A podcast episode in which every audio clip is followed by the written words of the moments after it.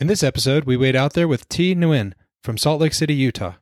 As long as Thi can remember, he has had a love of all kinds of games. Thi was raised in California, studied philosophy in school, and moved to Utah to work as a philosophy professor at the University of Utah.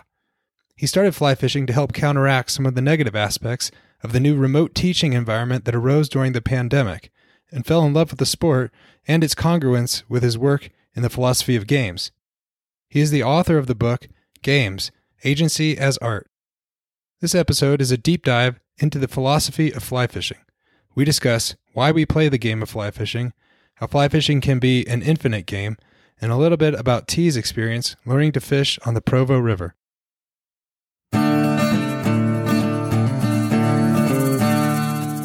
Welcome to the Wade Out There Fly Fishing Podcast. I'm your host, Jason Shemchuk. At Wade Out There, we believe fly fishing is special, but not elite, and that anyone can become a great fly fisher if they are willing to go, learn, and teach. Join me as I talk with other fly fishermen and women about their unique journeys into fly fishing, the rivers they fish, and the tactics and philosophies they practice. For those who can never leave the river in their hearts, this podcast is dedicated to helping you make the memories that keep us all coming back to wade out there. Welcome, Thi. Thanks for being on the Wade Out There podcast. Thanks, man. I'm excited to talk to you about the philosophy of games. And I wanted to say thank you for sending me a little sneak peek of the book that you've got coming out. Uh, I don't know if that is. I, I feel very privileged to have seen that. I don't know if you send that to everybody, but I was like, wow, I'm getting the early edition type thing, you know? No, you, you, you got what the book that's already out. That's the the the the game's philosophy official book. I have a new book I'm writing that is I couldn't send you because it's unwritten and is it's in your brain. Chaos and sorrow. It's in your brain. Okay. Yeah. Well, then maybe I don't feel as special yeah, don't feel as special. I did before. Okay. But uh, I still felt special uh, reading it. And I have a lot of questions from that little excerpt about games and your thoughts and how they relate to fly fishing. But I will say the the thing that struck me as I was reading that is how did this even get started? Like how did your brain go to this place cuz you are thinking deeply about games and fly fishing because we've talked before the show a little bit via correspondence and email and I know that fly fishing you're a passionate angler. So I see you interacting between the two. How did you first get started in this philosophy of games. Tell me about your like academic background, how it got there, and maybe a little bit about how the fly fishing kind of flowed into that. So, um, I well, I, I grew up playing games of every kind, right? Like I grew up playing computer games, video games, board games. I tried to learn to fish when I was a kid out of like raw passion after I like caught a single fish under the tutelage of my uncle and I failed completely. Um, but then I went to graduate school and I was like trained to be a totally normal philosopher and asked questions like, what is knowledge? And, you know, what is the good? And I, I did that. What um, is good? Yeah. yeah. But one thing, one thing that you weren't supposed to study, it used to be a topic, but people really don't care about it anymore much, is aesthetics, which is the philosophy of beauty and art. Um, and I loved it, but they told me not to do it. And uh, like also there was no there was not really a field called the philosophy of games. It's not something you study. It's not serious, right?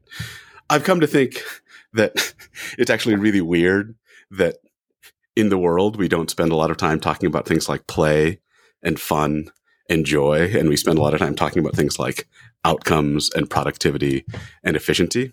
Anyway, why is that why is that odd to you? Uh because fun is important because play is like a crucial part of human life. And then like you would think that the philosophers who i'm supposed to be part of who care about the meaning of life would have written something a little bit about play and fun and spend some time talking about like what it like the joy of beautiful experiences. But that's almost like vanished from the yeah. landscape. And are you doing all this down in salt lake? Is that where you're from? Or where did, uh, you, no, you end up I'm from California. I went to grad school in UCLA, and uh, you know, I finished grad school. I got a job. My first job was Utah Valley University down uh, down in Orem, Utah, and uh, I got there, and I just like was sick of working on all the things I was working on that were boring to me, And I kind of at some point had this like divorce from my profession. I was like, screw you. I know you don't care about what I'm interested in. So I'm just going to write about whatever. And what I cared about the moment is I had read a couple things about video games as an art form. And like they all made me angry. They all were talking about how video games were like movies or cinema. And I was like, this is not what it's about. It's not like the heart of games. Like, if you're thinking about games, you have to be thinking about decisions and skills and absorption and actions and like getting better and like making choices and agency. Uh, agency. Yeah. We're going to um, talk about that later a little bit. Uh, okay. So you, are out in California and you've got this background, but you're kind of suppressing it a little bit. Yeah, yeah. It sounds like. And then you yeah. come out to Utah, you got your first big boy job. You're out there doing what you're supposed to be doing, and you're like, I still don't feel right. And so I do not feel right. You transition so over to your passion. Yeah. So I started writing about started writing about games, and I found this book, um, Bernard Suits the Grasshopper, which we're going to talk about because it's so important.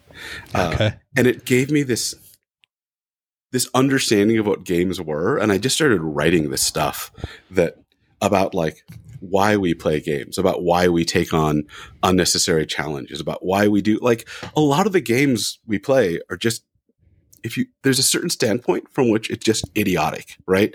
You spend all this time and energy on nothing. I think fly fishing is one of the clearest places because you spend all this time and energy, you spend all this grit, you catch the fish, and then you let it go. Yeah, yeah. And when you try to tell someone who doesn't do this kind of thing, you're like, oh, I tie these flies and I like, you know, did this incredibly precise cast and I was hunting all day and I got the fish. And they're like, did you eat it? And you're like, no, I let it go.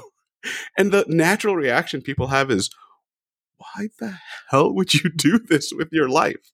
I think that's true. I think that part of that is cultural too, because there's a big part of American culture that was we grew up, we hunt, we fish, and there was just that was never part of the culture. You know, when even when I was a kid, we yep. kept most all the fish. I mean, when I was really little, like I don't remember ever really releasing a fish just because, you know, I mean, maybe if it was really small because it wasn't going to feed me well or something like that and it was usually when I was camping or backpacking that we were doing that. So I guess in hindsight, it didn't seem as much. But now I think that, yeah, I think that people still kind of have that mindset a little bit. But I also, I never thought of it from that perspective of, you know, the, the game of fishing and then why it feel like if, if somebody's looking at it from that viewpoint, yeah, it doesn't make any sense why you wouldn't. That's like the the end of the game, right? But that's not the end of the game. That's, that's not the end. That's not the point. I mean, there's something similar in rock climbing too. Like, yeah, you know, I, am also a rock climber. I've been cl- rock climbing much longer than fly fishing, and rock climbing is also absurd. Like you, yeah, pick something incredibly difficult, you climb up, you fall, you like figure out through sweat and tears and precision this path up this cliff, and then you get to the top. You're like, yay! And then you lower off to the bottom. Well, yeah. What about this? I, I was thinking about this a little bit, and I want to talk more about your fly fishing and how you got started in fly fishing. But while we're on this topic, you know, I, I see a resurgence in the popularity of difficult things. I mean, Ironman, everybody's there's ultra marathons now, and the popularity of these Tough Mudders and things. And I wonder if those things are not coming from, and even the fly fishing, the popularity of fly fishing, like you said, rock climbing, fly fishing, something that's difficult. And why are people being drawn to that? I wonder if it's a lack of that kind of difficulty in normal life. Whether, I mean, everybody thinks, and, and everybody has their own issues and problems and things going on in their lives. And I've got mine, you've got yours. But I mean, if your basic needs are met, where's that difficulty coming from? Yeah, that's okay. There's so this book, Bernard Suits's book, The Grasshopper, my favorite book in the philosophy of games. He has this the grand finale is this argument where he says, Imagine utopia where all our practical problems are solved. What would we do with our lives? We would play games or would we, we would be bored out of our minds. And then he says, if what we do in utopia is play games, then games must be the meaning of life. Right. That- it's getting heavy. We're only Yeah, uh, no. we're only eight minutes in, but I'm we're on the meaning of life. I like it. you it. got a philosopher on your show, man. Um, That's right. but yeah so th- there that's that's the more abstract way to put it i i do think that there's a lot of ways in which um work for a lot of us our work lives have been carefully engineered to be more and more repetitive and boring and fit executing standardized tasks and standardized rules that you have no control over. And what games are are like these alternate environments where you pick a goal and you pick what you get to do and you shape the activity. And often a lot of us shape the activity activity that has a lot more freedom a lot more agency a lot more complex decision making a lot more difficulty. But it also depends on like what's the opposite of like so i i have friends who you know that who work like as prep cooks in a kitchen and they work with their hands a lot. And the game they want when they get off work is like they're like I'm, I'm not thinking enough abstractly. So they'll play like chess or they'll play go. Me my job is so verbal. I'm like spending all of my time like teaching and writing and writing evaluations to students and reading student work. The one i want a game i want a difficult game that has no words in it at all Yeah. and for me that's like rock climbing and fly fishing So when did you get into fly fishing? I mean, was this simultaneous with your renaissance into your passion in philosophy? No, totally. So I actually had a false start with fly fishing. I let's see. I you know, I've listened to your show a lot and a lot of your guests are like, my parents brought me up fishing. I never fished. It's a common theme. It's a common theme. Yeah, everybody has a grandpa or a parent or somebody Yeah. that took them out on the on the dock and we caught bluegills or something. Yeah. Yeah, I that didn't happen to me except one time visiting a uncle in Oregon. We went to the ocean.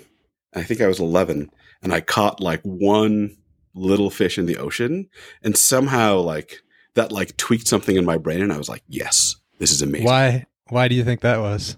I don't So it was really different. This is like s- spin fishing in the ocean Sure. but I think there's something about the experience of just like, and this is a very spin fishing pleasure for me, casting into like an emptiness that just seems like nothing. And you do it again and you do it again. And then suddenly, like, boom, there's like something alive that just appears out of like nothingness. Yeah. And I don't know, like the, the, the fact that this, this alive thing just appears out of like this big, enormous, empty looking expanse just seemed like magic to me. Yeah, I think it's. I, I agree with you. I think it's a for me a little bit of a reminder of our connectedness to nature and all the other beings on the planet. And like you said, we've got a philosopher on, so we're we're talking heavy. But I had a photographer on the show a while back, and she was a saltwater kind of photographer, and a lot of her photography, she's taken from drones and it's right off the shore of Florida. And these amazing fish and creatures that are swimming just 50 feet from people and it's so beautiful and it's so close.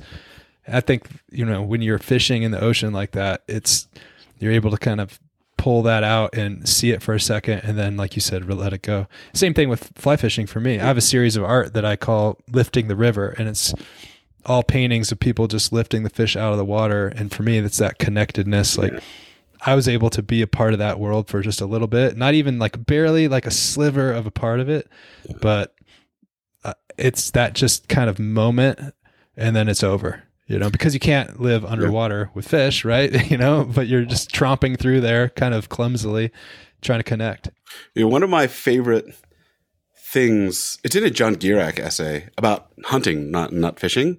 And he says something about like stalking a deer through the forest. And he says, because when you're there as a hunter, you're in the forest as a participant and not an audience member.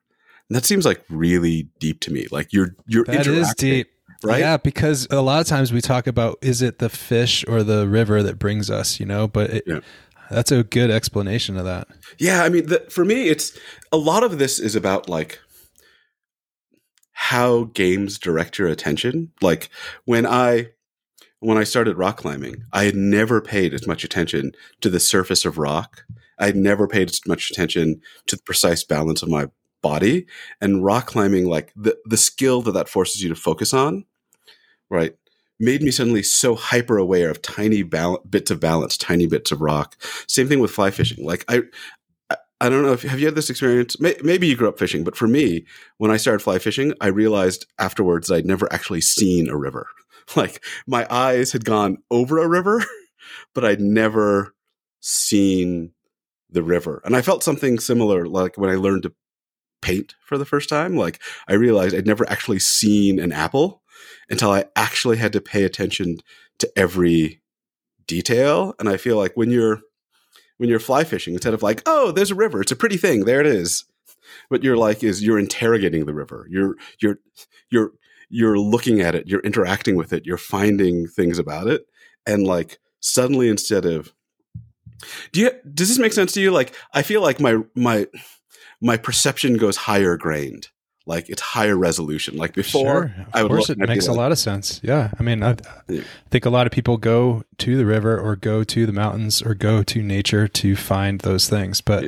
I think what you're pointing out is the deliberateness of it. Like the hunter in the woods, you're a participant. You're more than just observing it, and that is what's fascinating to me about fly fishing and hunting and and those types of things, and why I really enjoy it I think is is because of the participatory nature of it and because I'm able to focus on something.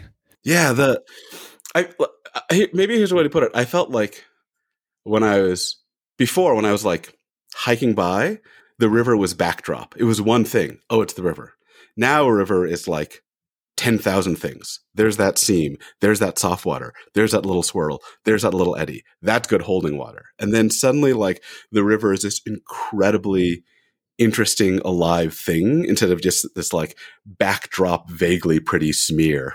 Was that a, was that all at once for you or was that a gradual process when you got started in fly fishing? Can you talk a little bit about your beginning in fly fishing and how you kind of became more observant? It became it was really slow. It's funny my uh my spouse is hyper observant. She sees everything immediately and i am not. I need things like fly fishing to like push me. Uh, I mean, I kind of think that like fly fishing, the goal of fly fishing is to catch fish, but for me, the purpose of fly fishing is to like heighten my attention to everything. And it was really slow for me. I'm not good at paying attention to nature. I tend to just let it slide. And it took me, I mean, year, this is this is my third year of fly fishing. Um, I started it during the pandemic as the I can't go to the climbing gym, so I need to do something. I think a lot of people started that way. And the first year, I mean, I cannot tell you how terrible I was at it. Like, I, I didn't have any friends that fly fished. I just like, I was into it. Um, like, basically, the only reason there are two reasons that I am not completely incompetent and gave up. One is YouTube, and the other is my local fly shop who like took care of me and took me under their wing. Which fly um, shop was it? Western Rivers, you know, by okay. the rainbow whale. Okay. Amazing human beings who like great. That's good to me. hear. Yeah. Um, and so the first year, like I don't know, like I, I, I didn't know how to look at the river, um, and I was just flailing. Like my cast was terrible, my vision was terrible, and I was just flogging the water relentlessly and randomly.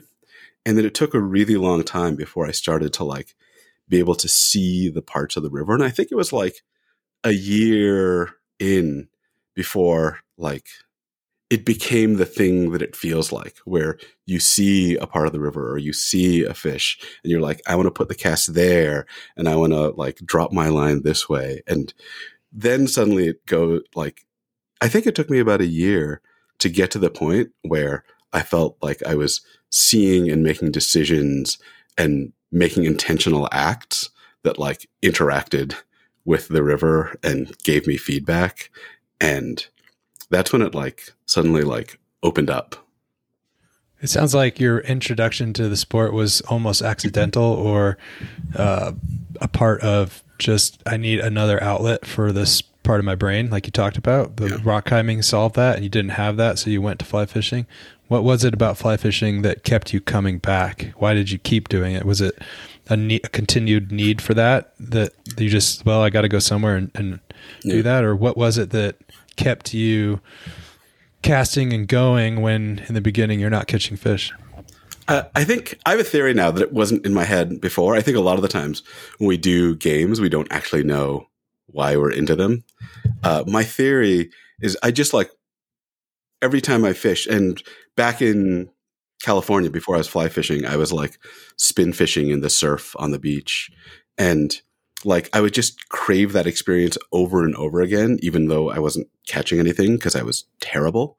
Um, and I think what I craved was the experience of staring at moving water for just hours. And especially during the pandemic, I was, you know, I am a professor. That meant during the pandemic, teaching online Zoom classes to screens where everyone's turned off their camera and just Oh, it in my sounds basement. doesn't sound good. Yeah, It's like basically uh, like half of us became intensely depressed because all the students turned off their camera and there you are talking into the void and like just being in my basement staring at a screen for all day. And then like afterwards, like, you know, at least during the normal term outside of the pandemic, half my life is reading, but the other half of my life is standing in front of a classroom, getting to move around. Um, now it's just screens. And the experience, I think, of standing in a river with no words, looking at moving water 10 to 40 feet away and just having that kind of attention, like that was, it was like the opposite. It was like a massage for my brain. It was the opposite of everything that the pandemic was doing to me and my job did to me. Yeah, it's a common theme. I I hear about it from multiple people that I talk to on the show. It comes up most often when I talk to people that are part of organizations that are designed to help people, like Yeah. Casting for Recovery or Project Healing Waters or the Iron Freedom Foundation, Mayfly Project. All these organizations have tapped into that, whatever you want to call it, magical kind of thing. This is the thing I wanted to ask you. One of the thing, themes I've noticed in your show is how often people talk about fly fishing as some kind of therapeutic activity that kind of pulls people out of depression cycles, despair cycles. And I've I've definitely found this. Like for me, rock climbing is a more ecstatic physical movement activity, like my whole body.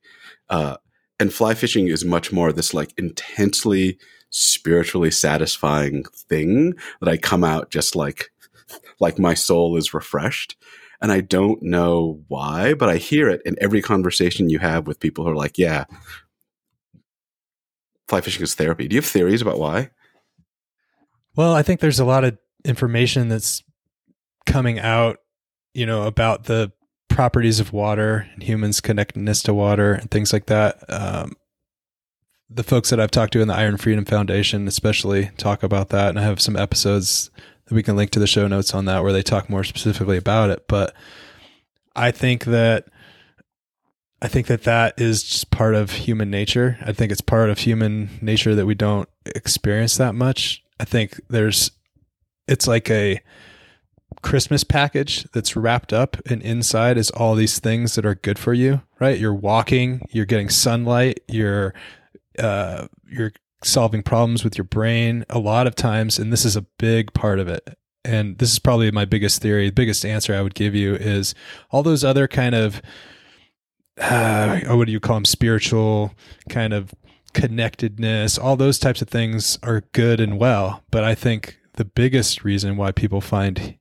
healing or is because they're reintroduced to some type of community that was lacking uh, especially when you talk about people that are depressed or at risk for suicide veterans things like that uh, these people when they get to that place in their lives i think on i don't have this is just my opinion. I don't know. I mean, I don't, I, I just think that they are at a place that they've got to be lonely, you know, at least partially, at least some of the time. And if you can put them back into a place where they are not as lonely and there's people like them who have the same background as them or maybe the same problems as them, but they also have the same uh, interests as them. Now you can be around those people tying flies every Thursday night and you have a reason to come to Thursday night fly fishing or Thursday night fly tying or you have people calling you like hey are you where are you going this summer you know and, and you have, both have a background in breast cancer or something and that community i think is what really uh, saves a lot of people or helps a lot of people that's that's the thing that i think i hear the most from folks that have gone through some sort of transformation or healing or, or something like that. I think that's a big part of it. On on top of those other things in the Christmas package that are more what you would expect, like, oh, it's good to be in nature, it's good to be around water, things like that. I also, I mean, I I, I didn't really know about like people fly tying together, but you know, I I have this theory that one of the reasons fly fishing is so male dominated um, is that it's like it's meditation, but a lot of dudes don't think they need meditation, so fly fishing tricks them into meditation. and I think that's, that's a theory, yeah. And the, the same thing is kind of true of fly tying. So I actually have started taking my fly tying stuff on business trips because a lot of the times, you know, I'm in some hotel, I can't sleep, fly tying calms me down. And I got stopped once by the TSA and they were like, what is this? I'm like, it's fly tying stuff. They're like, are you going on a fly fishing trip? And I'm like, no, I'm going to a business trip. And they're like, why would you bring your fly tying stuff? And I was trying to explain how it relaxed me.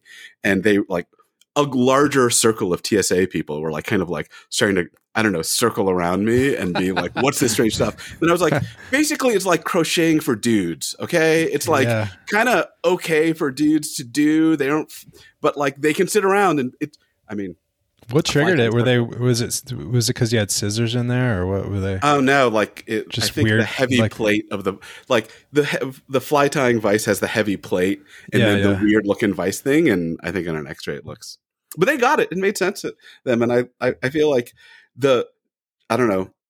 There are there are a lot of dudes for whom they couldn't join a crocheting circle. That's not a thing that is like a viable life option for them, but they can sit in a circle and do a really similar kind of handicraft.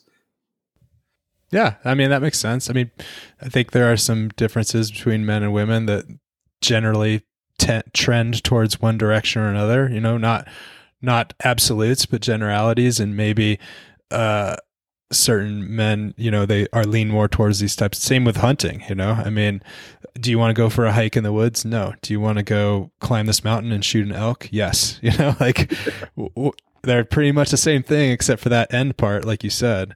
Um, but like you said at the beginning, you know, you let the fish go. and Maybe it's a little bit different I guess.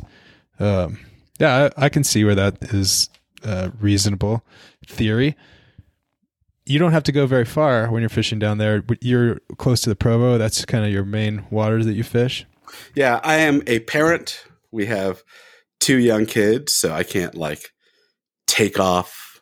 Um, I fish when I when I fish. I'm like stealing time from work when we have childcare. So mostly I'm fishing the Provo, the river that everyone's fishes, or like small little tiny streams in the mountains. Like I really learned, I think I had to adapt my interest in fishing a lot of the times. Like if the Provo is too crowded, which it often is, and I have this like 45 minute to an hour radius, then I better learn to like teeny tiny streams and teeny tiny trout or you know if right. i can if i can learn to like that if i can learn to be satisfied with getting off a tiny cast in tight brush for a little fish, if I can make that a cool activity, then there's a wealth of wonder. If not, then I'm stuck on like a couple rivers.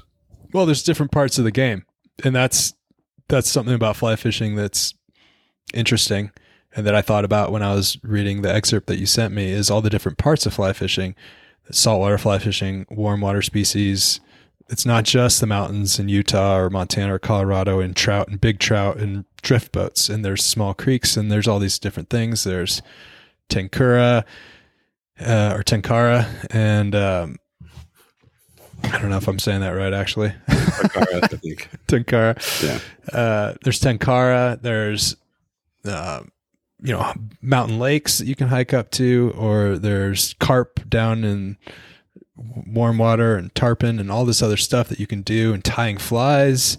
And and then there's all the gear all the gear for the game right? There's different rods and reels and packs and sunglasses and clothing Yeah, one of the And- interesting things for me about games, I think you're totally right. And I think, I mean, I'm almost tempted to say that the thing that we call fly fishing is actually a lot of different games that are vaguely related. But um, one of the cool things about games is like, unlike the rest of life, you get to choose your game and you get to choose tailor the game to like how you want to play it. Like the rest of life is like, if you want to do this, you have to do all this crap.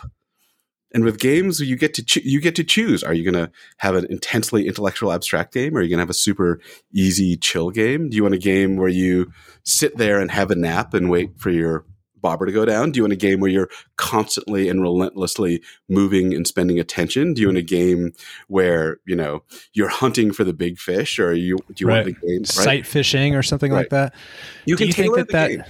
Yeah yeah i agree do you think you can tailor the game of life though do you think that you can change that and operate outside that construct because that's something that i think uh, a lot more people are starting to see is that maybe maybe i don't have to take the standardized tests and maybe at an early age i don't have to study these types of philosophy that i'm not interested in i'll just jump over here and i find that the internet and the connectedness that it brings it allows that to be more possible. Certainly, Yeah. it's been my experience. I, I'm someone that spent all my life in the military. I mean, talk about rules, man. I've Yep. followed the rules for a long, long time, and Catholic schools before that. You know, so I'm a I'm a rule follower by nature. I would like to say that I'm not, but I can't imagine that I am not. But the more that I see young people, and the more I think about my children's future. My kids are two and eight. How old are your kids? Three and six. So I definitely get what you're saying with like I only have this much time and I have to go uh I want to go fish or something and I want to not steal time from my kids as well but you know I think about their future and I think you know I would hope that they are able to see life in a different way and maybe not be forced into a path that maybe they think they have to do. It's something that my wife and I talk about a lot and I think about a lot. I don't know if it's my military background or what, but I just I want them to be able to understand that you know you can you can do the things in life that you're passionate about. And there's no expectation at least from me. I mean that's one thing that you can do at least from me and my wife. And you know, there's no expectation from me that you have to go do these other things. Not there's anything wrong with getting a job and making money. I think that's great. But uh to do it because there's an expectation from people typically but then also society i think can lead to unhappiness and not always. Sometimes you know i was lucky to i really wanted to fly airplanes in the air force. I always wanted to be a fighter pilot you know and it just i got lucky. But that's not always the case for people right? Yeah, I mean, one of the nice things about real games is that unless we're kind of screwed up, we get to choose and we don't play games that aren't fun or satisfying or rewarding for us. But the world, I think, offers us these things that are very game like. They have goals, they have points, they have Sure. rankings, they have metrics. money's a big part of that game Yeah. right because that's Money. the metric that's the GPA. monopoly right Yeah. yeah gpa yeah. money, GPA, like there's all this, and a lot of the times I think the the worst thing that can happen to us is that we can get sucked into a game and not realize it, and not realize we have any choice. And now we're playing the GPA game. We're playing the Instagram follower number game, right? We're playing the Twitter retweet game, and then we get targeted towards these things without pausing to ask if they're really the game we want to be playing. So the best, the reason I'm writing a pop book right now um, about games and the meaning of life, it's a called pop book what's a pop book popular. Like oh the, okay my first book was like for an academic audience. This is for a larger audience. Um, I I was giving uh, a lecture on some of this material about games and gamifications and rankings, and I got this email uh, from an undergraduate. Uh, she's given me permission to tell the story, and she said that like talking about games and rankings in this way pulled her out of like a five year depressive cycle because she realized she'd been caught up in playing games that she hated and she didn't really have a choice. For her, it was the GPA game. For it was the weight loss game, and it was the varsity athlete game. And she said those were making her miserable, and she hadn't even conceived that she had a choice of dropping out of them until she thought of it as a game where she could ask herself, "Is this a game I want to be playing?" So she sent me a picture that said like her her um she's reprogrammed the background of her iPhone and it says is this the game you really want to be playing? And she says she great, looks at that every morning, right? Yeah. And she asks herself, do I is this a point system that I should be caring about? And I think like sometimes the answer is yes, right? Sometimes like I step back and I'm like, is it a good thing that I like really right now am into, I don't know, the game of trying to get a big fish on a streamer? And right now the answer is hell yes. Like the thing that that's doing to my life is Yeah. super interesting and super fascinating. And there are other games I've looked at where I'm like, do I want to continue playing the game of how quickly I can advance up the status ladder of my profession? And the answer was no, this is making me miserable, right? My life is gray and sad. And I think it's really important to be able to hold these systems at arm's length and ask yourself whether that metric or ranking is something that actually makes your life and other people's life better, or whether you've just been sucked into like whatever random game the world pushed onto you and are just like chasing some points just to make one, one of my students said, it's numbers go up, right? The worst possible game is just make the numbers go up. And has your life just become numbers go up? Yeah. Oh, that's really cool. That's a good story, and I'm I'm happy that you're writing the book. It sounds like uh, there's probably more people out there that would benefit from a, and a larger audience, like you said, and uh, breaking it down a little bit more for more people to be able to to think about that. I think um, I think there's a lot of that. I think that I think sometimes there's a balance too, because sometimes people can tell themselves, I don't want to play this game because it's hard. And I definitely think that there's value in doing hard things. Uh, and so for me, when I think about that, that, that's another thing that I teach my kids as well, like hard work, you know, not hard work for hard work's sake, but if there's, there's intrinsic joy that can come from working hard on something. And it doesn't always have to be it can almost be a game in itself. You know, I mean, it could, I remember when I was a kid digging ditches or cutting trees down, chopping wood, things like that. Uh, and when I look back on it, there was my dad could have done that, or we, it was it was almost like I was just being taught to like to enjoy that for its sake, you know. And so I think that there's part of that as well, and I think that sometimes you need to just get it done. Uh, but hopefully, it's towards uh, an end that like you said, it's a game you want to play. If you're working towards something, you're working hard towards something, it's something you enjoy. And it's almost like you're just doing it because it's not even work, right? That's the that's the thing. Find a job that you think is fun, right? And you'll never work a day in your life. If you can find a game that you enjoy playing and you can get paid for it, then maybe you never you never get caught up in that. Yeah, those are I mean, that's that's a lot of the stuff I've been thinking about lately because I mean, here's the ba- basic background opposition. What's the difference between work and play, right?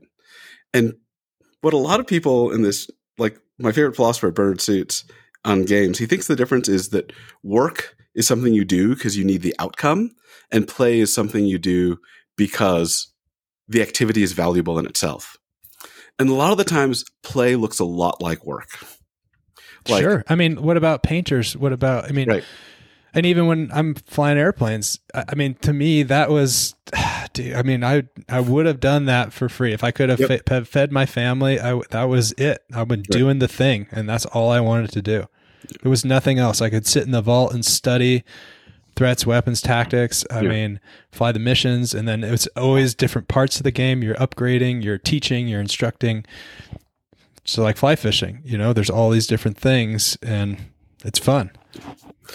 Okay, I think it's time. Can I can I drop a chunk of philosophy on you about games? We've been talking philosophy the whole time. I keep looking at my notes and being like, when are we going to get back to fly fishing in Utah? But that's okay. Let's keep it going.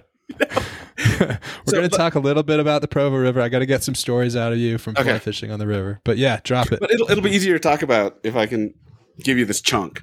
So here's here's a theory of games.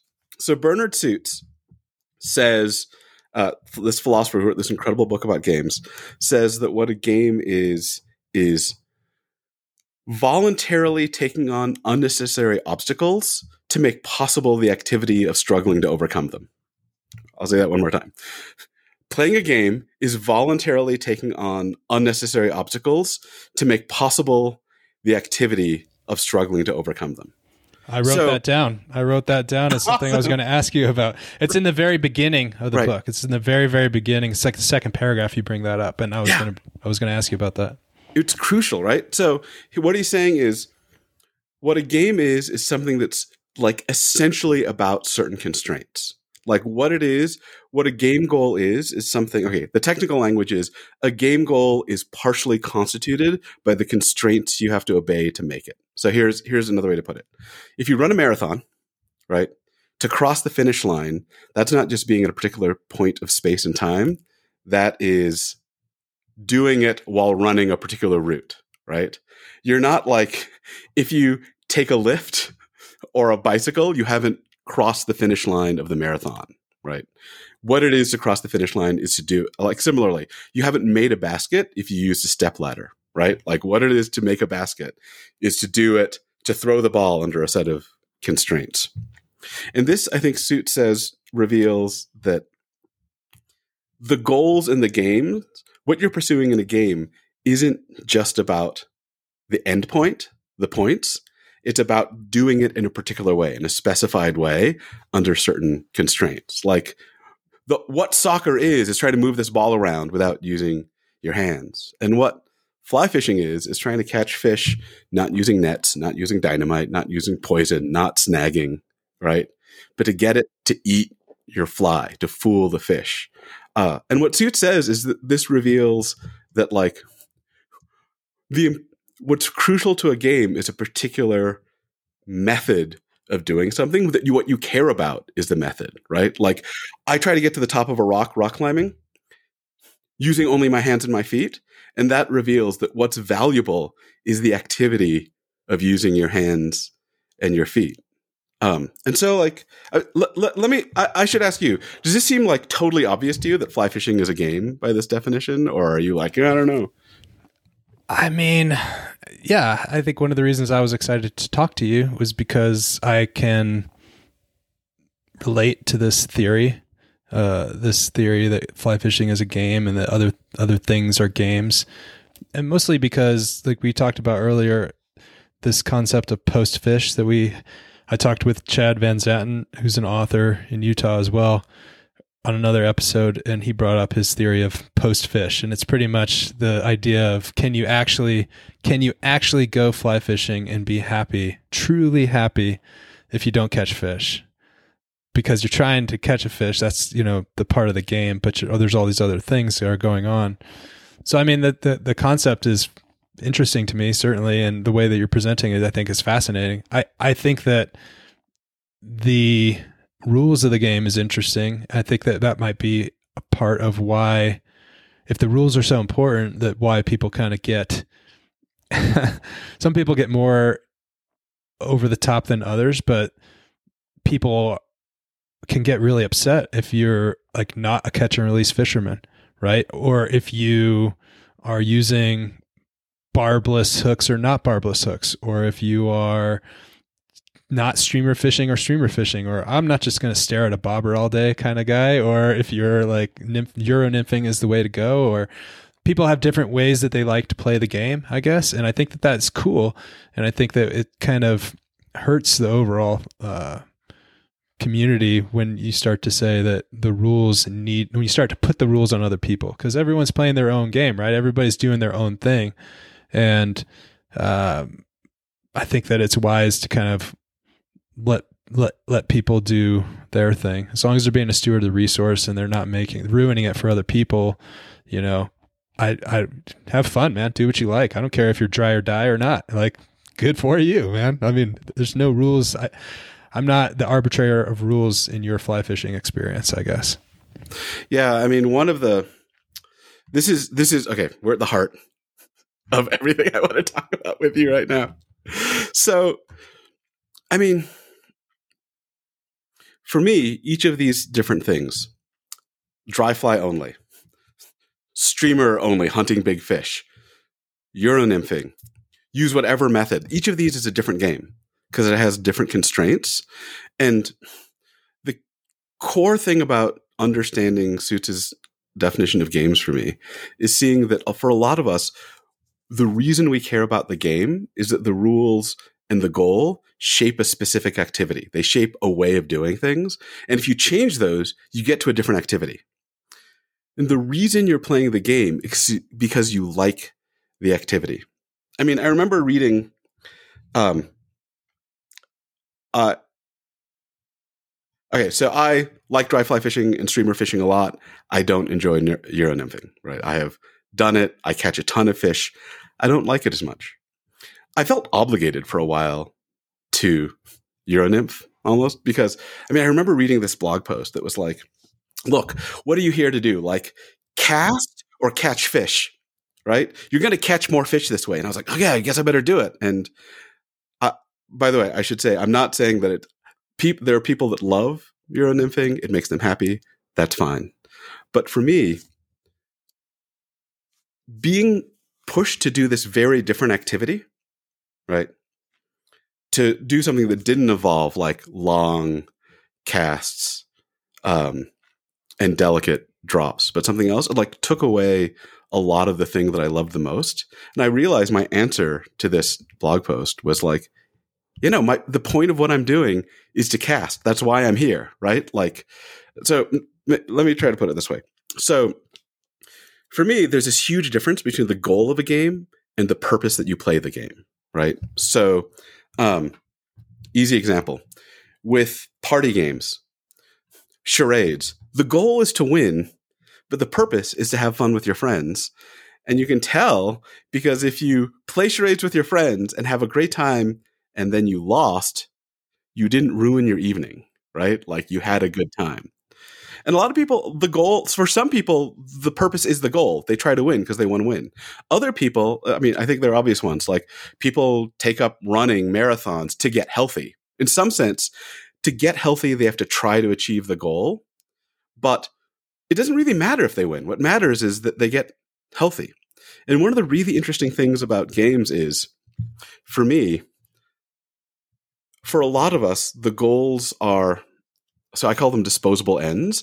There's something you take on for a while, get really into, and then put away again at the end, right? Like when I play, you know, a party game with my friends during the game, I'm into it. I'm trying to win.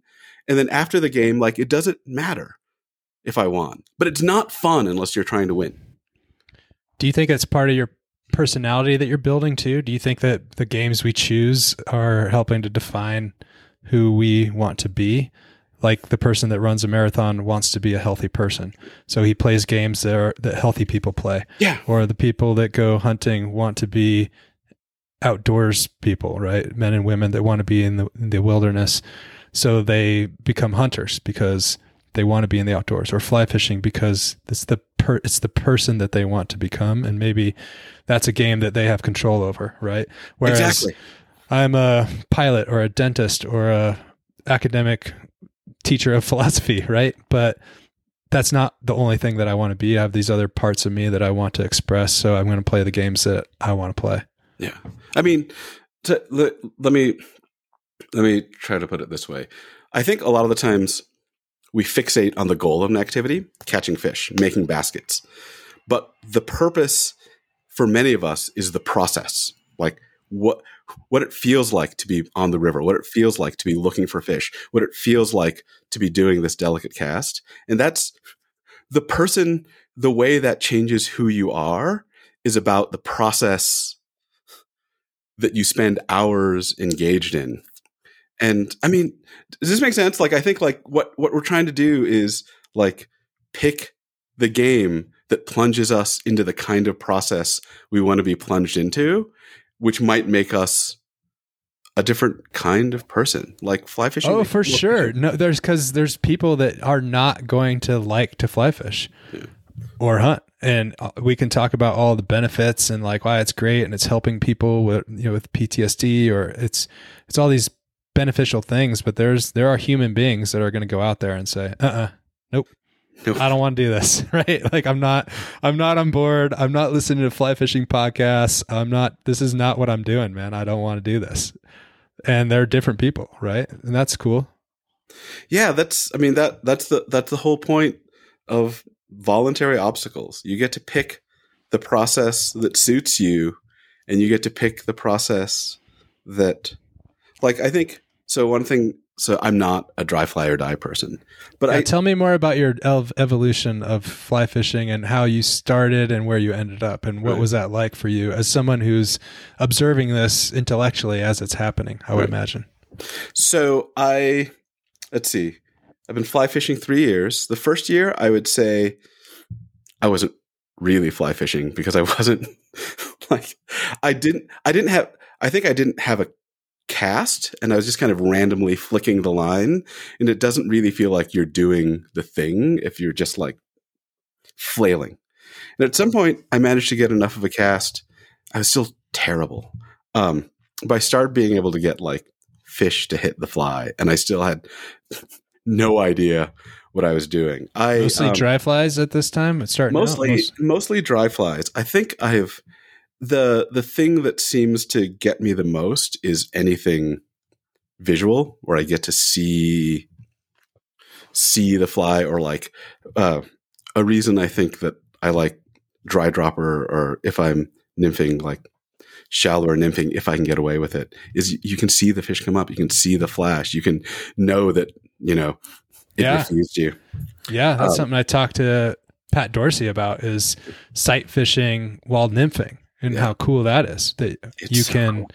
I think it was Pat, I don't know. But you know, that that was that's a cool thing to be able like you're not just looking at the indicator, you can actually see the fish and you're watching him feed and then you can see it take your fly. It's it's I'll I'll nymph like that all day. And most people, you know, that like to streamer fish would say that that's well, I don't know. Most people, but a lot of people look at that similarly. Yeah. I mean, this is so I I realized at some point that I was crap at all this and then I started um the big thing I did I don't like to practice a lot of stuff. I just like to go out there and do it, but I made myself one winter just go out every day and practice my casts. And then when I went back to the river, it felt like a totally different activity when you could intentionally put your fly in places and like say like, oh, then you start to get feedback. Then you start to be like, oh, th- I think the fish is there. I got, I got a strike. Awesome. Like that, that was a good call. Um, and I just remember like my first year, I could barely catch anything. And my second year, uh, once in a while. So I fish the Provo, which is, it's a tailwater. It's heavily pressured. During the winter, you're fishing like size 20, size 22. Yeah, it's tough. It can midges. be tough. Yeah. And the, the I think my second winter, I could once in a while get a fish on a dry fly during a midge hatch, and it was like it was like glorious, amazing victory. And then the third year went by, and I started like doing more casting practice, and then like I came back, and I think only this last year does it feel like I vaguely have the beginnings of knowing what I'm doing, and I can make decisions like I'm going to drop the fly there and I'm going to do an aerial mend and it, the loop is going to fall that way. And when I can, uh, and when I can pull that off, like that's, that's like pure joy for me. The, the new discovery for me is streamer fishing. I think the, I missed it because of a misconception. The first thing I did in fly fishing, like a lot of people, is stripping a woolly bugger through a lake. It, and it, that felt like, you know, blind casting into a lake felt kind of boring. I didn't realize until really recently how visual and active streamer fishing could be in a river. And now that that it's this thing where you're like, oh, I can see my fly. I can like manipulate it with how I'm mending it. I can like make the fly like dance and dodge and like swing and drop and pause and then like make a decision about where to move that fly and get a fish to hit it. That's been the the the jam lately. Do you remember a time or uh, a day on the river or when you progressed significantly where you kind of made that leap or was it just the casting that really did it? Or was there a day where you're like oh it came together for me oh i i totally i remember two within the last year that felt like these transformative leaps like let's hear about it. Let's hear it one i mean okay this will this will make me sound like a competitive jerk. I'm normally not competitive but is, i wouldn't say you're a competitive jerk. That's not what i would label you as but in my brief I, brief introduction to you to thank you sir. Um so the winter i was fishing the provo.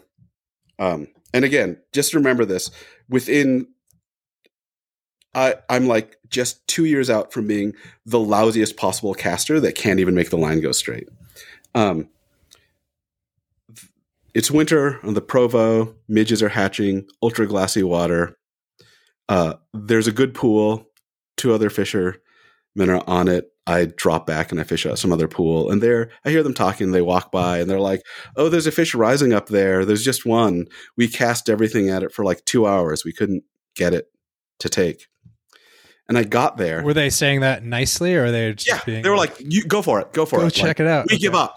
Um, okay, that's and cool. So I get up there, and I'm like, "Okay, I see the problem." And this is one of these experiences of like having my vision change because I it's recent enough that I know like a year ago I would have looked at this and been like whatever and just started flogging the water. And here was like, okay, I can see there's only one casting position. Uh, it's on, it's in the soft water on the opposite side. I'm going to have to cro- cast across and there's like two different current seams that are slightly different. And I realized that I would need to do like an aerial mend with an S curve in it, right? So the line would go uh, loop to the left and loop to the right. Um, and if I did it just right and drop the fly on target, I might get like a five second clean drift. And I did it on the and first. you cast. did it. Okay. and it took it. And I was just like, oh my God because like so much of my earlier fishing career until I figured out how to cast had been randomly flogging the water until like some tiny fish that like didn't care about a bad bad presentation would take it. Yeah. And actually like making an intentional act like that was just like bliss. It's tactical. You're doing something. You're getting in it. I like it. I mean, I want to talk to you more about tactics. Give me. Do you tie? Have you gotten oh, tying? I love tying. I actually, okay. Uh, I didn't realize this. Uh, I at first I just tied instrumentally. Like academics don't make much money. Flies are expensive. I'll fly. I can kind of do uh, tie, and yeah. I, I, can tell you exactly what changed. I ended up. I couldn't get my uh, X-Caddis right, and so I found like I was Googling and I found like Kelly Galloup's channel. And that dude is like a master teacher and someone who understands what's up. Like I, I feel like I, I, I hear him oh, say yeah. these these videos where he says things like, Well, this fly, it won't catch you the most fish, it won't catch you the biggest fish, but it's fun as hell to fish. And I'm like Yeah, I he has a lot of videos where I yeah. just want to you know do a little cheer when he's yeah. talking about different reels or different fly fishing vests and stuff. He's like, I don't know this. I don't ever understand why people use this or these reels are all pretty good. And it's just refreshing. Yeah. He's, it's a refreshing voice in fly fishing for sure. He definitely seems to see the reason behind things instead of like functioning dogma. But uh, like, I think a lot of, he has a very like enjoy the process, do it slowly and carefully, not necessarily because it, I mean, it'll make your fly better, but enjoy the process of fly tying. And that like pushed me to the point where suddenly instead of like, oh, I'm trying to tie these flies really quickly so that I can not be spend as much money at the fly shop, my God, to like, oh, this is like this has a lot of the same like joyful attention. Like, oh, especially like, you know, picking the deer hair, having it feel right, getting the getting your tension just right to get it to lift or spin. And I, at some point, like I broke through there too. And once I had enough like grain where I was wasn't just doing random stuff to desperately not have the fly fall apart, but could make like decisions about, oh, I want this kind of hair because it'll lift this way. It it, it has, I think, I know you, they're kind of different activities, but they kind of have the same like attention heightening, detail orientation, pleasurable movement feel thing, and they go really well together for me. Yeah, like you were talking about goal versus purpose, you're kind of working to the same thing. It's part of the same thing. And that's why I think a lot of people like fly tying as well, myself included, and why I got more into tying when I was in Missouri because I was fishing less. But I felt like I was still doing the thing when I was tying flies.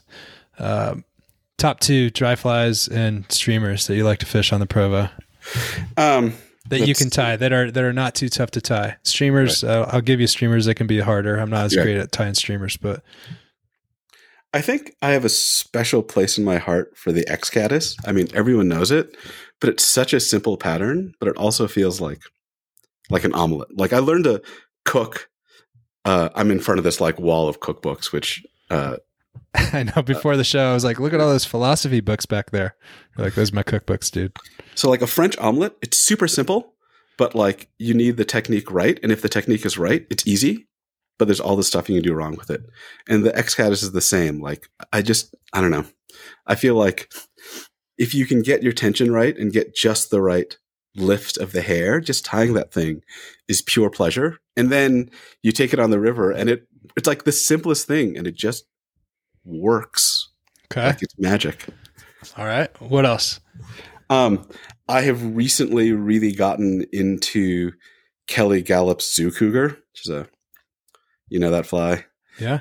it's a it's a beautiful fly like it's super elegant to tie um it has this like weird slim profile but if you if you know it it's one of these patterns that uh, is designed with this like super floaty deer head and the really light back and it's designed to be fished after a sink tip or some kind of heavier streamer and it's so it's so unstable that every little bit of twitch you give to your rod makes it like flicker and move around and it's just it's just fun as hell to fish. Like like if you get in tune with it you can just make that thing look so alive and Yeah.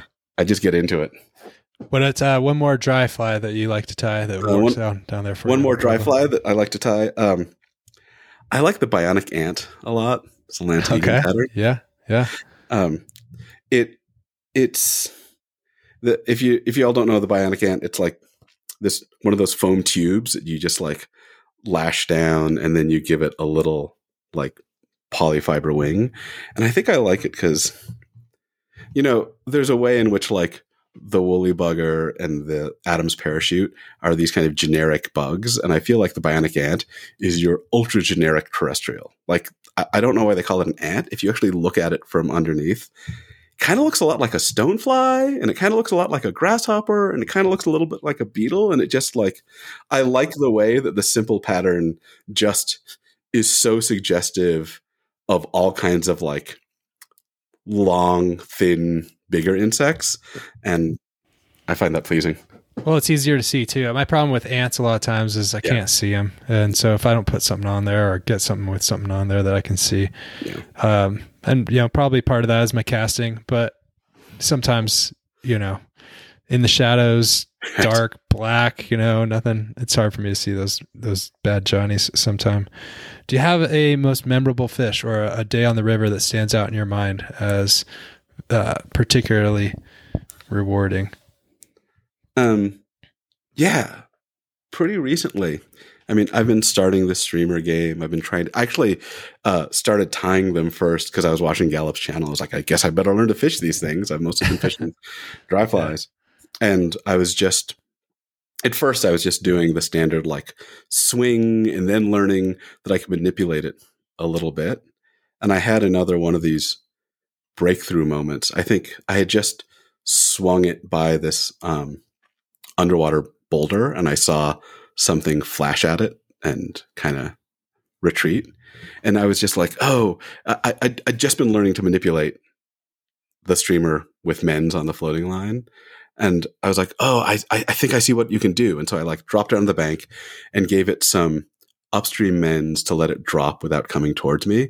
And then just at the right moment, gave it the downstream mend to get it to like suddenly turn and swim right across the base of the boulder and then an upstream mend to get it to turn and stall out right where it you know, So I'd it switched direction. So the Yeah. head kind of yeah. Switched directions and stopped and stalled Yeah. and dropped a bit, and the fish took it, and I was like, I get it. It was like galaxy brain, like, oh my god, this is not just like swinging and stripping. Like there's so, and then like spent just the rest of the day, like I didn't get that many fish, but it was the experience of suddenly grasping something new.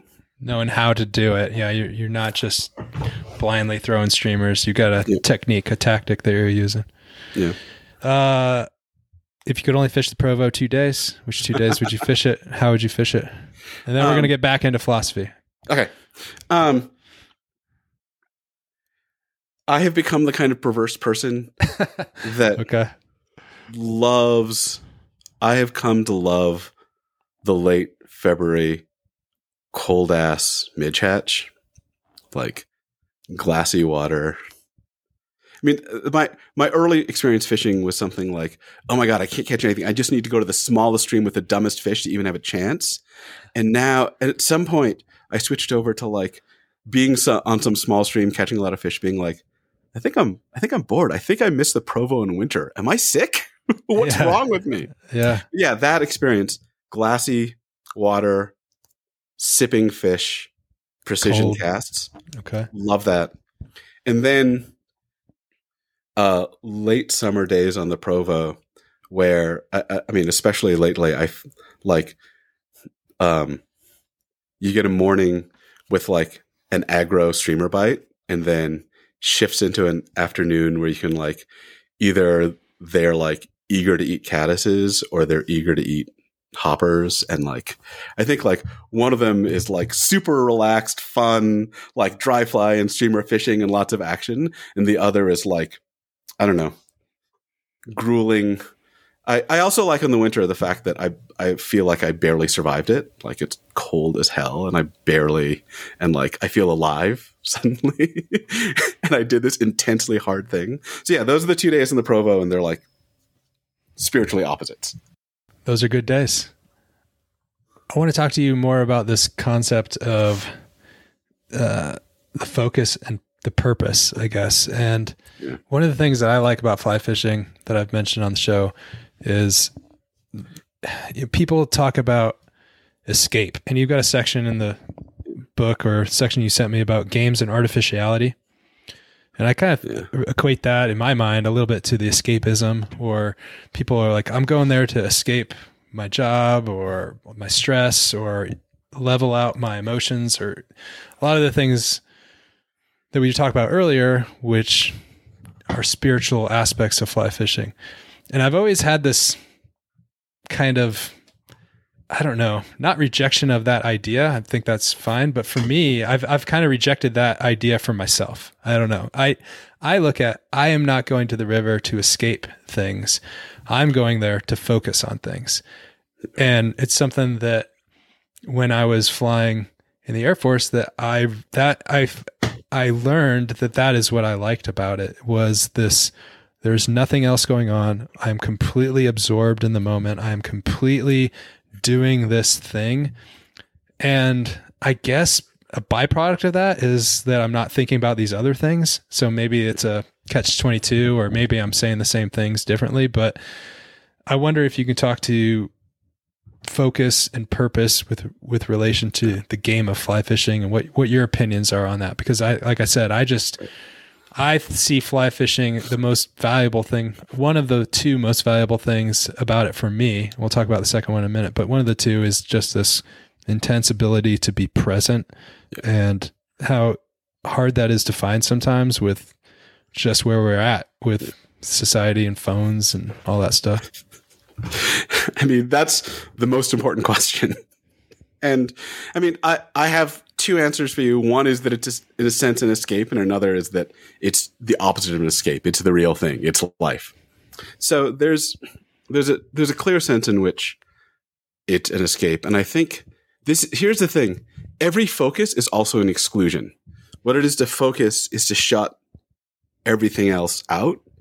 And for me, the characteristic experiences of games is absorbed focus. Like a game tells you. So in normal life, there are all these things to worry about, all these new things that could show up, all these things that you, I mean, you're trying to be like a parent and have fun fishing and chase your career and keep your house together. And a game lets you focus. It says, here's the one thing that's important. Make baskets, get to the top, catch fish. It's all that's important. And so you get, you do get, I think the very nature of games gets you this reprieve from the complexity of val like how much crap there is to think about and how much stuff there is to do. You get clarity. And i think fishing in particular because you're away and because it's so centrally intense like there's so much to spend your attention on you can just focus all day. That's okay. why i think it's an escape the reason I think it's not an escape is okay. If you think it's not, if you now think, you're on my side. That, okay, that, okay. Now you're on my side. I mean, what you say makes total sense, but right. let's hear the flip side. Uh, you think it's escape. If you think it's an escape from reality, then what you think is your work life is real and your play, hobby, fun, joy life, that's the fake stuff. That's the stuff you do on the side. And I think the particularly pernicious way of thinking is something like, well, this is just something I do on the side so I can like refresh myself and go back to work, which is the real thing. And I think what Bernard Suits was talking about, he was trying to say, I mean, okay, this will go super philosophy, but he was trying to say what Aristotle said. Aristotle said that the point of life is what he called autotelic activity. That's activity done for its own sake. So it's not instrumental activity, activity that you're doing to get something else. It's activity where the doing is the important thing. And he thought that's where meaning in life came from. This is, remember I told you that suit argument that like in utopia, when you solved all your problems, what would you do with your life? You would finally get to just do the kinds of struggle that you like to do. You would like get to have voluntary struggles and the difficulties that you took joy in. That's the heart of it. and well, so that's, that's yeah, but that's that's almost like you you describe that as utopia, right? But I mean, is that possible? I mean, is that possible to reach? That's the post fish question. Is yeah. it actually possible to do that? Because whatever game you're playing, there's a goal as well. Right. So there's always something, right? There's the the goal versus person, per, the goal versus purpose argument that you're making earlier. Like yeah. you're always kind of doing something. You have a an end, right? Sort of. I mean, well, I think but it's not always voluntary, right? Like, so if you have to work some crap job for money, that's a goal that the world is pushing on you and a method the world is pushing on you and you have to do it and you didn't necessarily choose it because sure fulfilling. yeah that's the obvious one but right. what i'm saying right. is the less obvious one is when you go fly fishing yeah are you are you ever really absent of that are you ever actually in a utopia state where you're I'm just doing it for the doing of it. Is I mean, that- I think yeah, I think that's that I mean, here's I think fly fishing is the closest we get to utopia for those of us that like it. All right, that's the end of the show. Wrap it up. Wrap it up. That's fly fishing you know, is the answer. It's the meaning of life. That's what we got to. Does that make sense? Like, I mean, it's the real yeah. thing. Doing something because the activity is valuable to you is the thing. That's reality. That's that's when life is good. I know, but I'm saying if like let's say you're gonna it makes you feel good to like help out and volunteer right. time for charity or something and it's a selfless act right yep. but there's selfishness in selflessness sometimes because whether you know i mean it makes you feel good right so i'm doing it is that selfish like right i'm it's it's not really um, a bad thing to be right. helping people but you know that it's going to make you feel good. That might not be the reason why you do it, but it's definitely involved in the equation. You know, it's uh, it's part of the response. It's part of the the outcome. Uh, this is okay. Do you know what I'm saying? Totally. This is where I'm going to go super philosophy dude on you.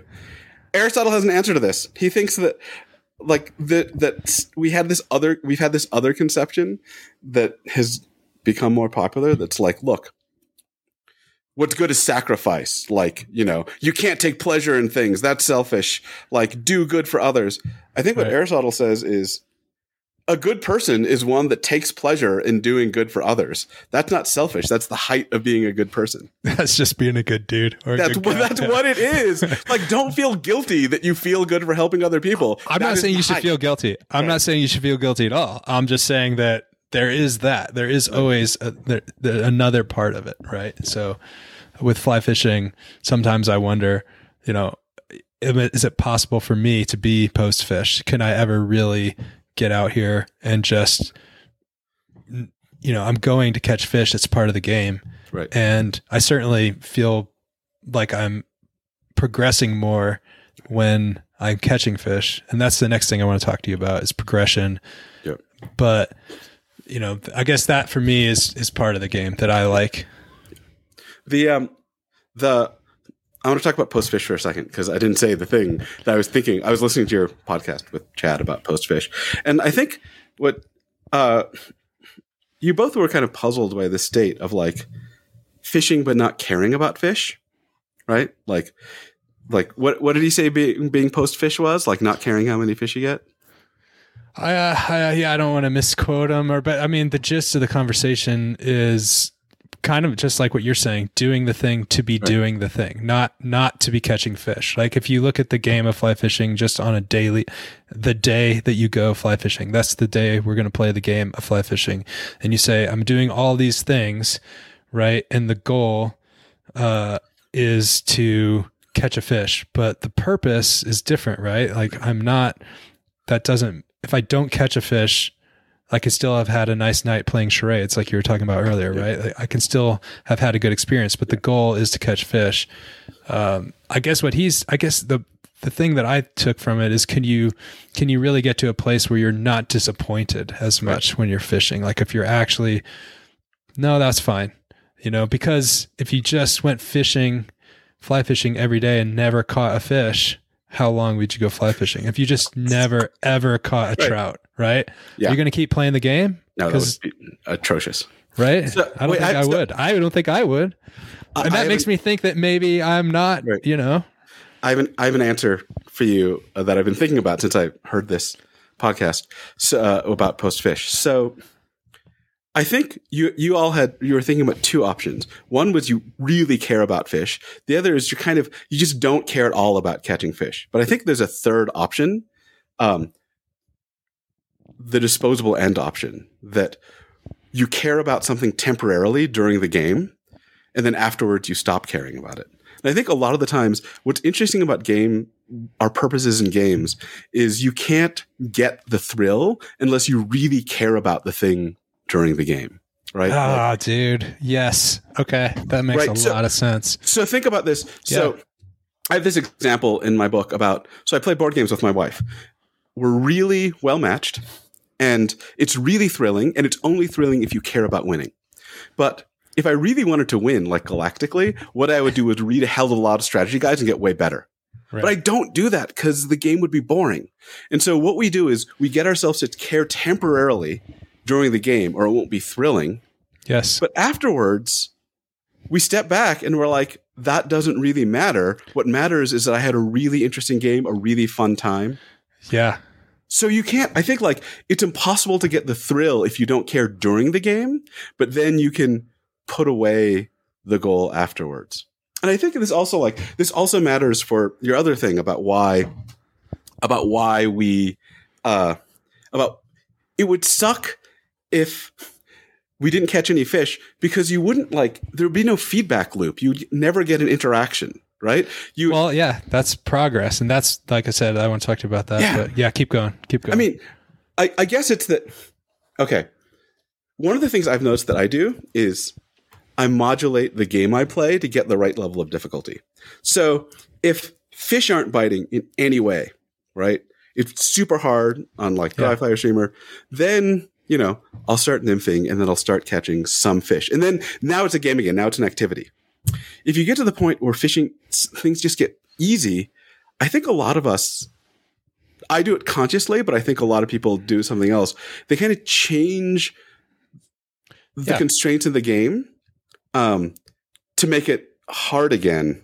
So for me, the place I found this was I've gone in the last three years from being in the mountains, fishing the Upper Provo, Um, the first year I could barely catch fish. Second year I could catch some fish. Now it's just easy, right? Little fish hitting dry flies, and Yeah. at some point it got so easy I was like, okay. And then I changed the game to fishing large articulated streamers on a small stream, hunting the few big fish. And Yeah. then suddenly it got like really hard and interesting again. So I do think we like modulate it to get the right level of interaction, but also difficulty for our joy. Yeah, I think that's very insightful. And um, you know, they they people say when you're setting goals that you should set goals that are difficult but not so crazy out of reach that it's impossible, right? You don't Yep. say I'm going to I've never been a runner and I'm going to run ultra marathon Yeah. next year, right? Because it's just so out of the realm of possibility. But you, it needs to be hard. If it was, I'm going to walk across the street, that's not hard enough. So there's a balance, and that's different for everybody. And like what you said that makes the most sense. So I've got, I'm going to my son's soccer game later today, and I tell my son, "How do we play? How do we play the game? Hard to the ball, hard to the goal." And I say, "Are we trying to win? Yes. Are we sad if we lose? No." Those are the three questions I tell my son when he's going to play the game of soccer. And it's exactly what you just said, right? We want to win. You're trying to win. If you didn't care about Right. winning, it wouldn't be fun to play the game. You'd just be out there, you know, so you have to really I think you do. That that part of it is while you're in the moment, when you're playing the Yep. game, when you're playing charades, you want to win the game, and it can get competitive, and you can laugh and Yep. cheer and all those things. But when it's over, if you're mad at your neighbors because they won charades, you're a jerk. You know, Exactly. That is exa- that is literally something that I have a chapter about in my book. If you Yeah. don't try to play the game hard, you're kind during the game, you're kind of a jerk because you're not participating. If you're mad at your neighbor afterwards, you're also you don't get what games are. right? So uh, here's So here's yeah, the- you can care about the fish while you're fly fishing and Yeah. still be somewhat post fish, I guess, because Yeah. then afterwards you can say that's fine, but I'm going to maybe adjust the game next time to where I can catch some fish. You know what I mean? Yep. You so you know the, I can tell you. So I I had traced thinking about goals and purposes to uh, since that's what my whole book is about. To like ten years ago, when a mentor of mine casually said something like, "Well, you know." The goal of playing bridge with your friends is to win, but the purpose is to have fun with your friends. But then I realized there's an earlier place I found it. I was rereading a book that I know I read 20 years ago, John Gierach's Trout Bum. I know I read Yeah. it. And there is a chapter where he talks about maybe it's not it's one of his books where he says, You go, you spend all day fishing, you're skunked, you're walking back, they're like, de- you pass deer, you're like looking at the skies, and then you realize you're all bummed, and then you feel better as you leave. And that's when you remember that catching fish is the goal, but not the purpose of fly fishing. That's, I think, I stole the whole idea from John Gierach. That's right. Well, that's a worthy uh, mentor. So that's good.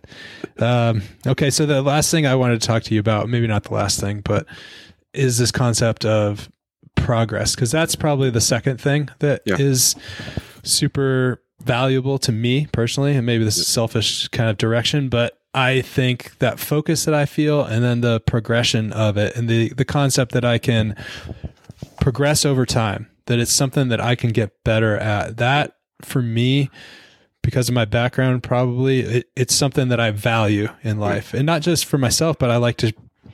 I want to exemplify that for my kids too. I want to show them something that if you work hard at something that you enjoy over time, you'll get better. And if you're having, if you get joy from the thing you're doing, you can progress and and ultimately like play the game of life you can be happy doing what you want right? It's not i don't want them to ever feel like well i don't i can't make any money as a musician so i'm not even going to go down that road because it's not true. You can and people do. Uh, and for whatever reason some people listen to those voices and don't others do uh, or others don't. But progression in fly fishing to me is a, a small way of doing that and i think that that is what makes me keep coming back is knowing that even if I didn't catch fish that day, or if I didn't have a great day, or whatever reason, fish got off, didn't land a big fish, some some small loss in the game, Yeah. over time those days add up, and I like knowing that on the backside of a decade of fly fishing, or two decades, or three decades, I will progress in the game and get better, and I don't know, maybe that's selfish or but I just I just like knowing that I'm always kind of getting better at it, you know? A little bit better all the time. So, I mean, okay. Let me. So, um, so in in my book, the core distinction is between two kinds of play: achievement play and striving play. So, if Yep. you're playing a game, you can achievement. You can play it for two reasons. Achievement play is you actually care about winning. You just want to be the winner, or you want money, or you want to be the champion. Striving play is temporarily getting yourself to care about winning, so you can have the joy of the struggle. Right. Yeah. Um, both are possible. I think you can have the same two views about progression. You can progress because it's important to be good, or you can progress because you like the experience of progressing. You find it Yeah. satisfying, and I think they give you very different things. So, like I, I think I can. Um, there are things where I would progress more quickly that fit my talents. Like I'm not a good sportsman or athlete. I'm much better at, you know, academic junk. So if I really wanted to progress, that's where I should put all my energy. Right. But I find the progression sequence in fly fishing really enjoyable, really thrilling, really coherent to get these like little crystallizations. And so I'm progressing, but it's because does that make sense? I'm progressing because I like the progressing itself, not Yeah. because there's some endpoint of being good at this absurd skill that actually matters. Yeah, I think just the concept of it never ending. Like there's a book by Simon Sinek called The Infinity Game. Yeah. And the, the concept, it's kind of a, uh, you know, from what I can gather, a, a book about in business and life, like always just kind of, it's not like a game that you can win, right? It's this concept that you're talking about. If you're playing to win, you assume that there's an end and there's people that are not playing that game. They're playing a different game altogether and they've got the advantage of long-term strategy here in their corner, right? And we see this in military operations as well. Like if you have the time and space and you're just not ever going to quit, like you've got a big advantage, right? Especially in um, non-conventional warfare and stuff, but that's a totally different subject. We're not going to go any further down that road.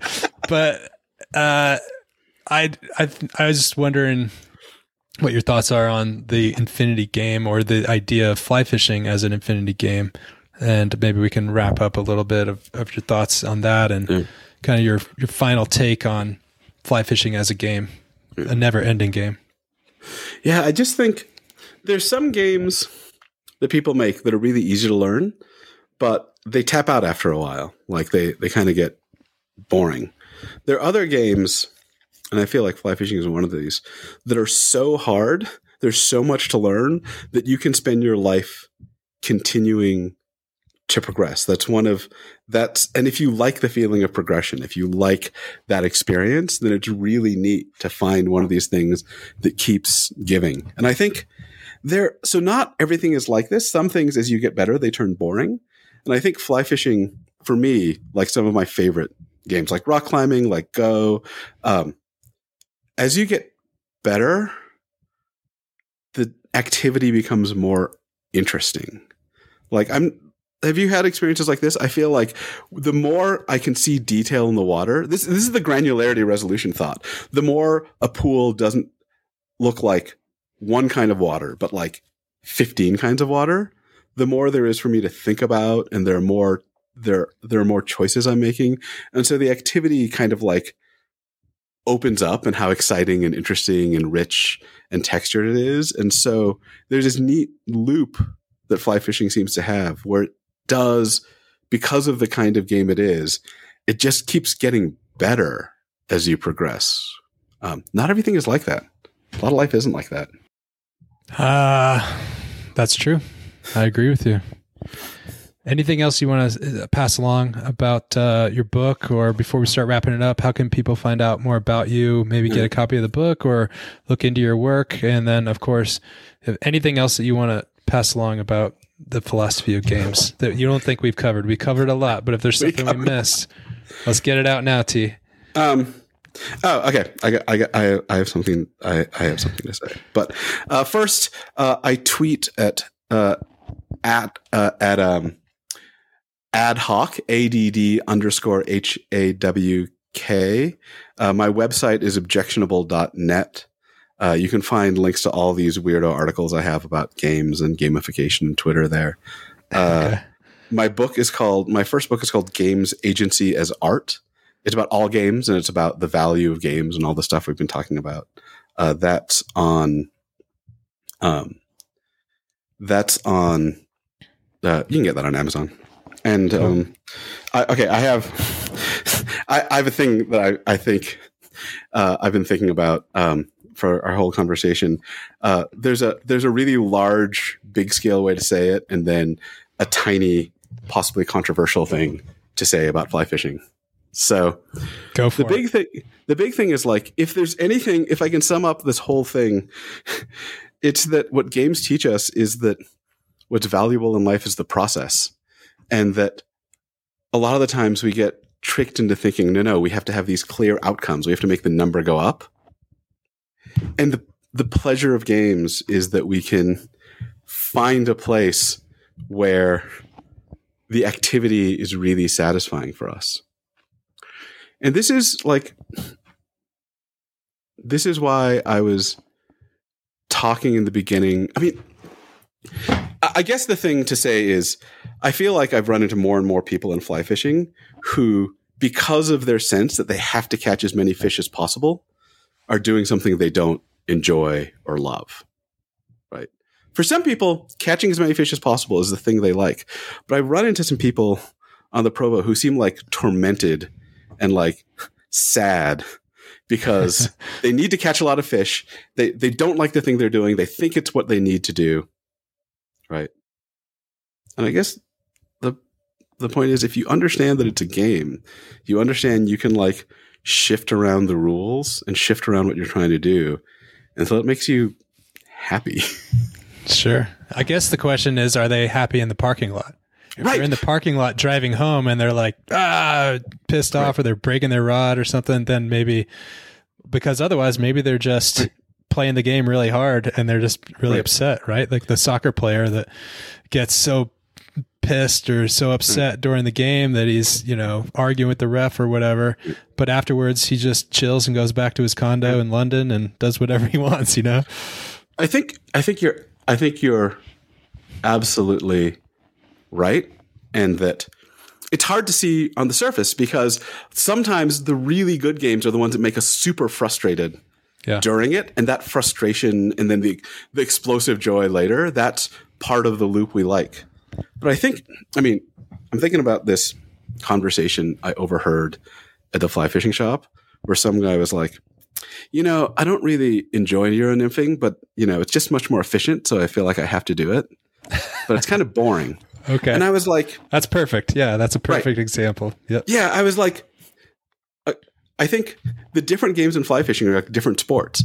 You don't say like, well, I like soccer more, but I'm going to play basketball because there are more points in it, right? Like each different scoring system and rule system creates a different activity, and you do it because you like it. if right. you love Euro nymphing, do it. That's awesome. If yeah. it bores you, don't feel compelled because you need to make the numbers go up. Like, right, because it's just a game, and you yeah, can play the games you want to play. Yeah, yeah, exactly. All right, Thi. Last question. And by the way, we'll link to all that stuff in the show notes so people can find out more about your book and your theories and um, follow you on Twitter and such. Last question. If you could go back to when you first started fly fishing and give yourself two pieces of advice, one more tactical and one more dare I say, philosophical, what would you tell yourself to help you progress as a fly fisher? Yeah, it's a great question. Um, tactically, I think it would be every cast as a presentation cast. think when I started fishing, I was like, I was flogging, I was going randomly. I wasn't really thinking about it. And once in a while, in a specific situation, I'd be like, okay, I have to do something special here. And I think the thing that helped me the most was thinking, like, no, every cast, you're making a decision, you're doing something, you're making making a decision about where the line should lay and where the slack should go. And if you take the thought that you should do it every time, like that, it, it makes it makes you better, but it also like makes the whole thing richer and fuller. Sure. Yeah. Philosophically, I think it's like, I don't know. Uh you can actually, at least for me, learn to savor almost all the parts of fly fishing, not just so when I started I was really narrow. I was like the good part is the fishing and the cat the casting like all this other crap like tying the damn knots, tying the flies, like get, like that's all stuff I have to do. And I think when I later found like no, I can take joy in a nicely tied knot. I can take joy in like the like there's a lot of not everything still like it's I, I still can't enjoy untangling a line but right. if, if like you can find a way to like do with kind of attention and care a lot of the other little stuff then i think only lately have i come to learn that like i can actually broaden my scope of the thing that's cool about the activity and then it just becomes like instead of like the the fishing experience being me like racing through all the stuff that's in my way to being actually casting it's like no this whole thing is fun. Now i'm rigging up. Do it right. Do it neatly. Very cool. Thi thank you so much for taking the time to be on the show I really enjoyed talking with you. I'm so glad that there's folks like you thinking about this type of stuff that, uh, like you said, that it hadn't been covered a lot and you, you found something that you were passionate about and philosophy. And, and I agree that there, there probably needs to be more thought into, uh, games and, uh, certainly inwardly, I'm thinking about the games that I play more now, having had this conversation and why I play them, uh, and the importance of them. So, thank you very much. And I wish you all the best with your new book and on the river. Thank you, man. Thanks for listening to the Wade Out There Fly Fishing podcast. You can learn more about some of the topics we discussed in today's episode show notes. For more fly fishing ideas, stories, and artwork, check out my blog and online gallery at wadeoutthere.com. If you want to make Wade Out There a part of your own fly fishing journey, please subscribe and share. Until next time, wade out there.